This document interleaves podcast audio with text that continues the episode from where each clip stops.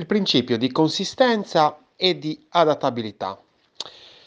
Che cos'è? Che cos- non è niente di, di difficilissimo, anzi è una cosa parecchio semplice. Cos'è difficile? È difficile ricordarsene di questi due principi. Perché? Perché li dobbiamo utilizzare con parsimonia, con intelligenza.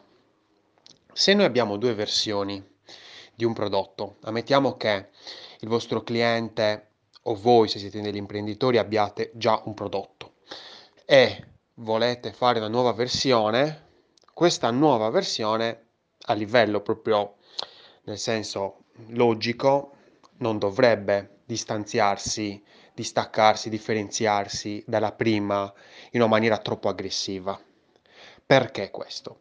Perché andrebbe a eh, distruggere, diciamo, le basi o comunque a tamponare le basi che si era già costruito il vostro utente, la persona che già vi conosceva.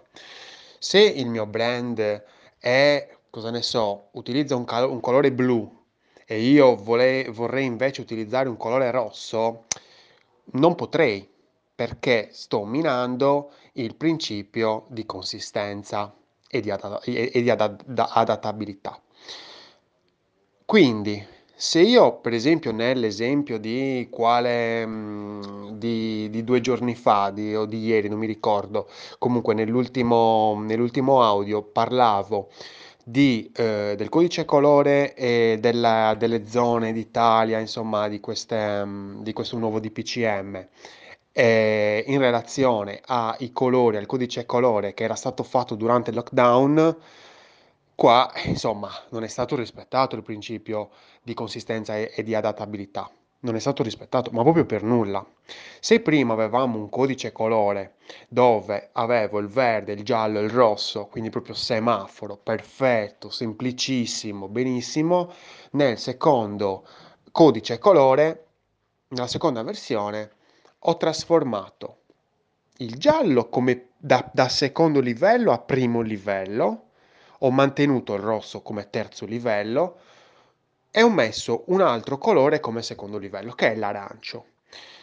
Il problema è sempre comunque relativo a questo esempio della, del secondo codice colore, relativo alla, alla, percentuale di contrasto, che quindi mina un discorso di eh, di accessibilità e insomma non è poco, non è per niente poco. Quindi se dovessimo andare a fare una nuova versione di un qualsiasi cosa che stiamo facendo, magari so, di una pagina, che magari di, di, una, di, una, landing page dove abbiamo già una base e vogliamo fare so, la seconda versione, ovviamente dobbiamo cambiare meno cose possibili. Certamente entriamo in un discorso di ma se io so già che nella seconda versione è meglio, perché non andare direttamente a quella versione lì e anzi inserire una intermedia? Immaginatevi un prodotto complesso come Facebook. Facebook è rimasto per molti anni, diciamo, in una versione molto base solo ultimamente hanno inserito piano piano molte integrazioni.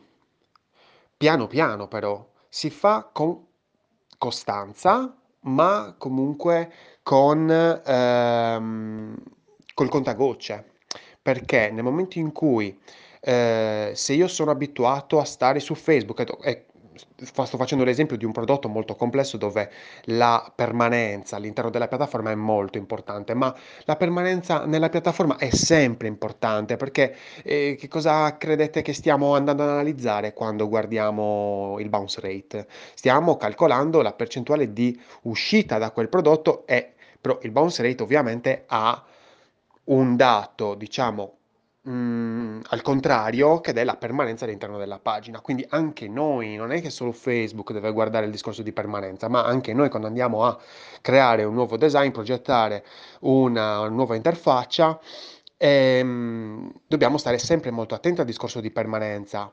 E se vediamo che insomma questo um, dato uh, è, è basso e lo vogliamo alzare, dobbiamo cercare di capire il perché. Ma nel momento in cui abbiamo compreso il perché, non possiamo andare a distruggere tutto quello che abbiamo fatto e cambiare completamente la piattaforma. Cioè, immaginatevi se da un giorno a un altro Facebook cambia completamente tutto. Completamente. Abbiamo l'esempio, per esempio, di LinkedIn, che ieri, a me ieri mi, è, mi ha aggiornato tutto, poi magari a voi qualcuno non ha ancora aggiornato niente, a qualcuno l'ha aggiornato prima, comunque a me ieri mi si è aggiornato tutto, app di LinkedIn e il, la piattaforma di LinkedIn. Ha cambiato quasi tutto, perché comunque ha sistemato le forme, ha sistemato gli spazi, ma i colori sono rimasti identici. Le funzioni sono rimaste identiche, identiche, è tutto uguale a livello funzionale. Cosa è cambiato? È cambiato lo stile della UI, ma di poco, il tanto giusto. Infatti, non so, io eh, nella, nell'intervista, nella, nell'analisi di questa settimana con Valeria Cruciani abbiamo visto che insomma LinkedIn aveva fatto una scelta piuttosto, diciamo, triste eh, e opinabile con il discorso delle storie, ma non tanto perché aveva scelto le storie, di inserire le storie, ma tanto perché aveva deciso di inserire delle storie, diciamo, primitive. Se mi inseriva delle storie, diciamo, più, eh, più attuali, con la possibilità di inserire magari eh, dei, dei, link, magari uno swipe, addirittura senza aspettare che io abbia 200 miliardi di, di follower, e la musica, per quanto potrebbe sembrare anche un qualcosa di, di non troppo importante su una piattaforma di lavoro, ma insomma tutto questo non me l'ha dato, quindi ha deciso di eh, inserire eh, una funzionalità, diciamo, a metà, però vabbè, nel senso, quindi opinabile la scelta di LinkedIn, ma qui, nella scelta della nuova UI di LinkedIn, diciamo molto bene, molto molto molto bene, bravissimi LinkedIn, bravissimi, bravissima Microsoft, bravissimo Dipartimento di UX eh, di, di LinkedIn, perché hanno gestito questa modifica con una professionalità, con una chirurgia allucinante, veramente bravi, perché nel momento in cui io sono entrato non mi è sembrato di entrare in una piattaforma completamente diversa. Io sapevo di essere su LinkedIn, anzi molto meglio, la mia esperienza d'uso è migliorata parecchio. Quando aggiorno addirittura c'è il loghetto di LinkedIn che mi fa quell'effettino favoloso, molto bella, molto bella. Qualcuno poi dopo ha ironizzato, ma cos'è che LinkedIn si è trasformato in Facebook?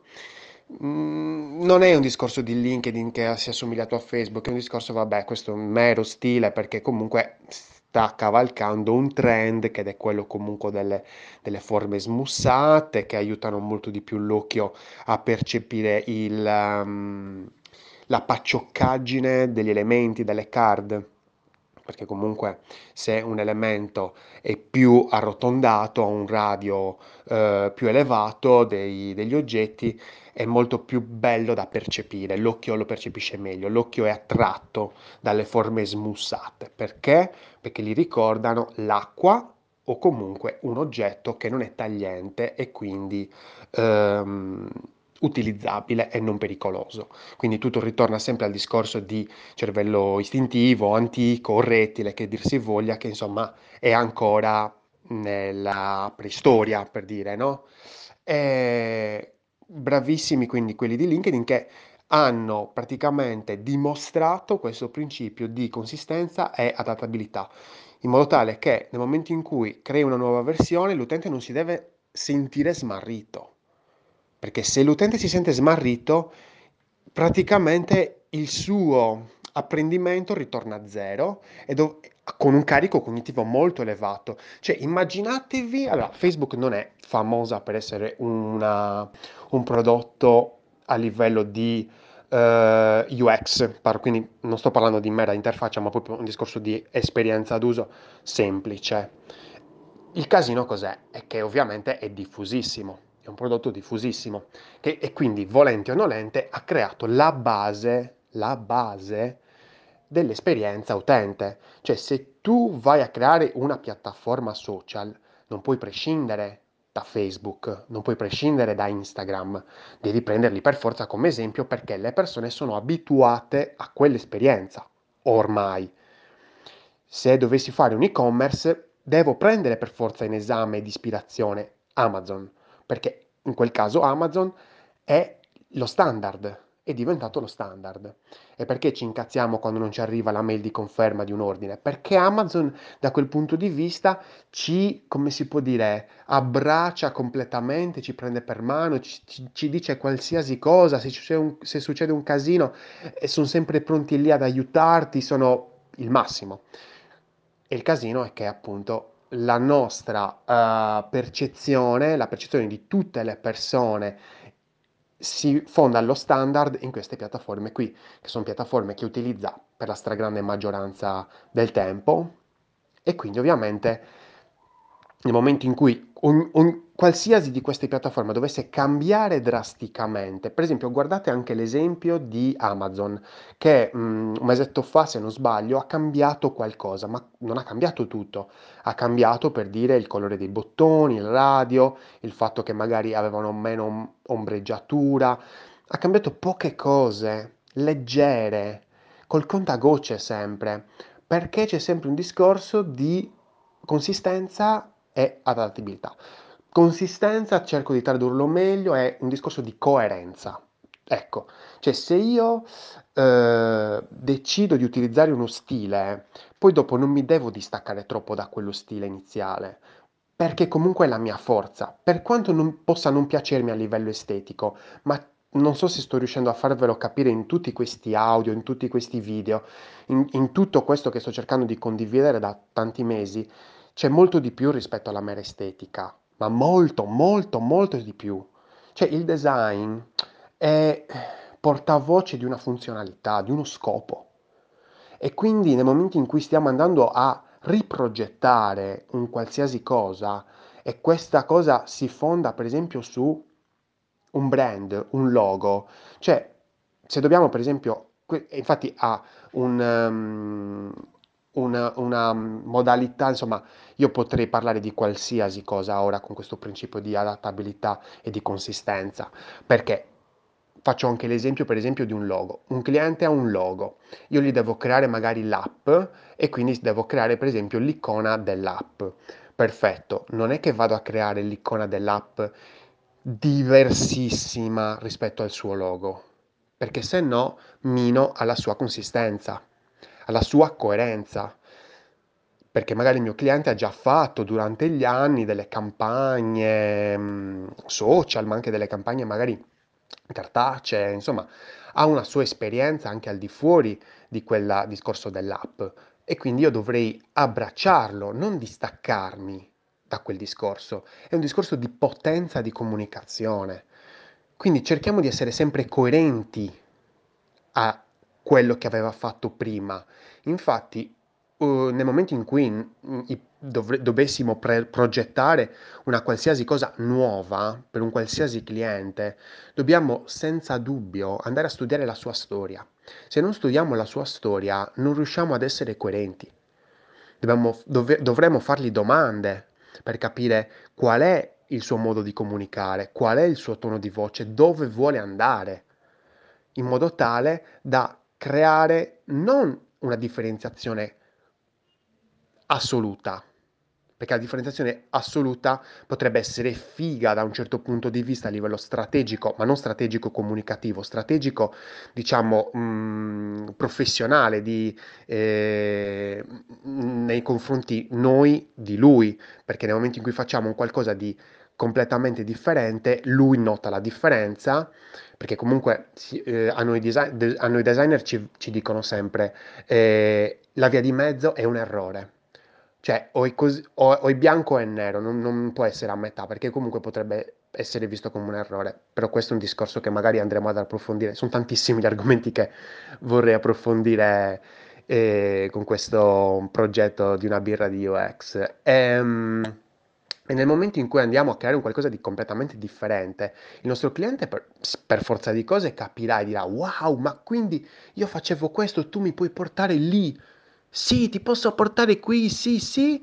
E però poi dopo quella roba non potrebbe essere attualizzata, perché comunque sarebbe un qualcosa di troppo diverso rispetto alla sua comunicazione odierna. Quindi ovviamente mi rendo conto che è una finezza, una sciccheria, come direbbe qualcuno. Um, però è, è assolutamente necessario. Dovremmo creare un qualcosa che non si distacca troppo, che magari ha qualche elemento, proprio qualche puntino che si distanzia rispetto alla comunicazione odierna che la dovrebbe migliorare. Mi aspetto che, insomma, se viene fatta una seconda versione venga migliorata, che sia almeno ponderata questa versione, perché non è che andiamo a creare una, una nuova versione che è peggiore rispetto alla precedente, ma che comunque va avanti rispetto a un percorso o che comunque cavalca un interesse magari più attuale. Per esempio, ora già da qualche anno il discorso dell'inclusività e quindi mi immagino che com- se dovessi prendere un cliente adesso nuovo per dire e mi rendessi conto che nel, sue, nella sua comunicazione non, ha, non, è inclusivo e quindi magari ha, dei, ha tutto il copy per dire al maschile, ecco magari cercherei di cambiare il modo di comunicare in modo tale da renderlo più inclusivo. È una moda? No, non è una moda, è un punto di vista, perché io, nel senso, ragiono in questo modo qui e quindi gli proporrei questa cosa. È um, un concetto molto importante, come dicevo prima, il principio della, della coerenza della, um, e della... Um, eh, che poi non l'avevo chiamata coerenza, l'avevo chiamata consistenza e adattabilità. Mm, sono due principi molto semplici da ricordare, eh, magari non da pronunciare come ti sarai accorto, eh, accorta. Ehm, ecco, vedete, l'inclusività, accorto, accorta, io non so con chi sto parlando, quindi avrei, avrei dovuto dire per esempio uh, accorti, e non so se vi siete accorti eh, del fatto così, quindi anch'io per esempio è una, um, qualcosa su cui sto lavorando, il, il, discorso dell'inclusività, che non c'entra niente con il discorso della, uh, della consistenza e della um, adattabilità. Semplici ma difficili da ricordare, perché sono infami, sono due principi infami e nel momento in cui però ci ricordiamo, perché l'abbiamo allenato, ci semplificano tantissimo la vita, ma tantissimo, non ne avete idea, non ne avete idea, perché la consistenza è, mm, è figlia della, mm, del minimalismo è figlia del minimalismo. Nel momento in cui andiamo a creare per dire un oggetto e utilizziamo il principio della consistenza, gli altri oggetti saranno simili al primo. Ma questo dà un potere proprio anche percettivo, allucinante e, e di adattabilità allucinante perché quell'utente non deve adattarsi a ogni singolo diversa card, a ogni di- singolo diverso elemento, perché gli elementi sono tutti quasi simili. E, e tu dirai, sì, allora se sono tutti simili sono diversi, sono difficili da, da riconoscere. Sta lì la nostra bravura. Io sono Lorenzo Pinna e questa è una birra di UX. Progetta responsabilmente e stai attento al principio dell'adattabilità e della consistenza.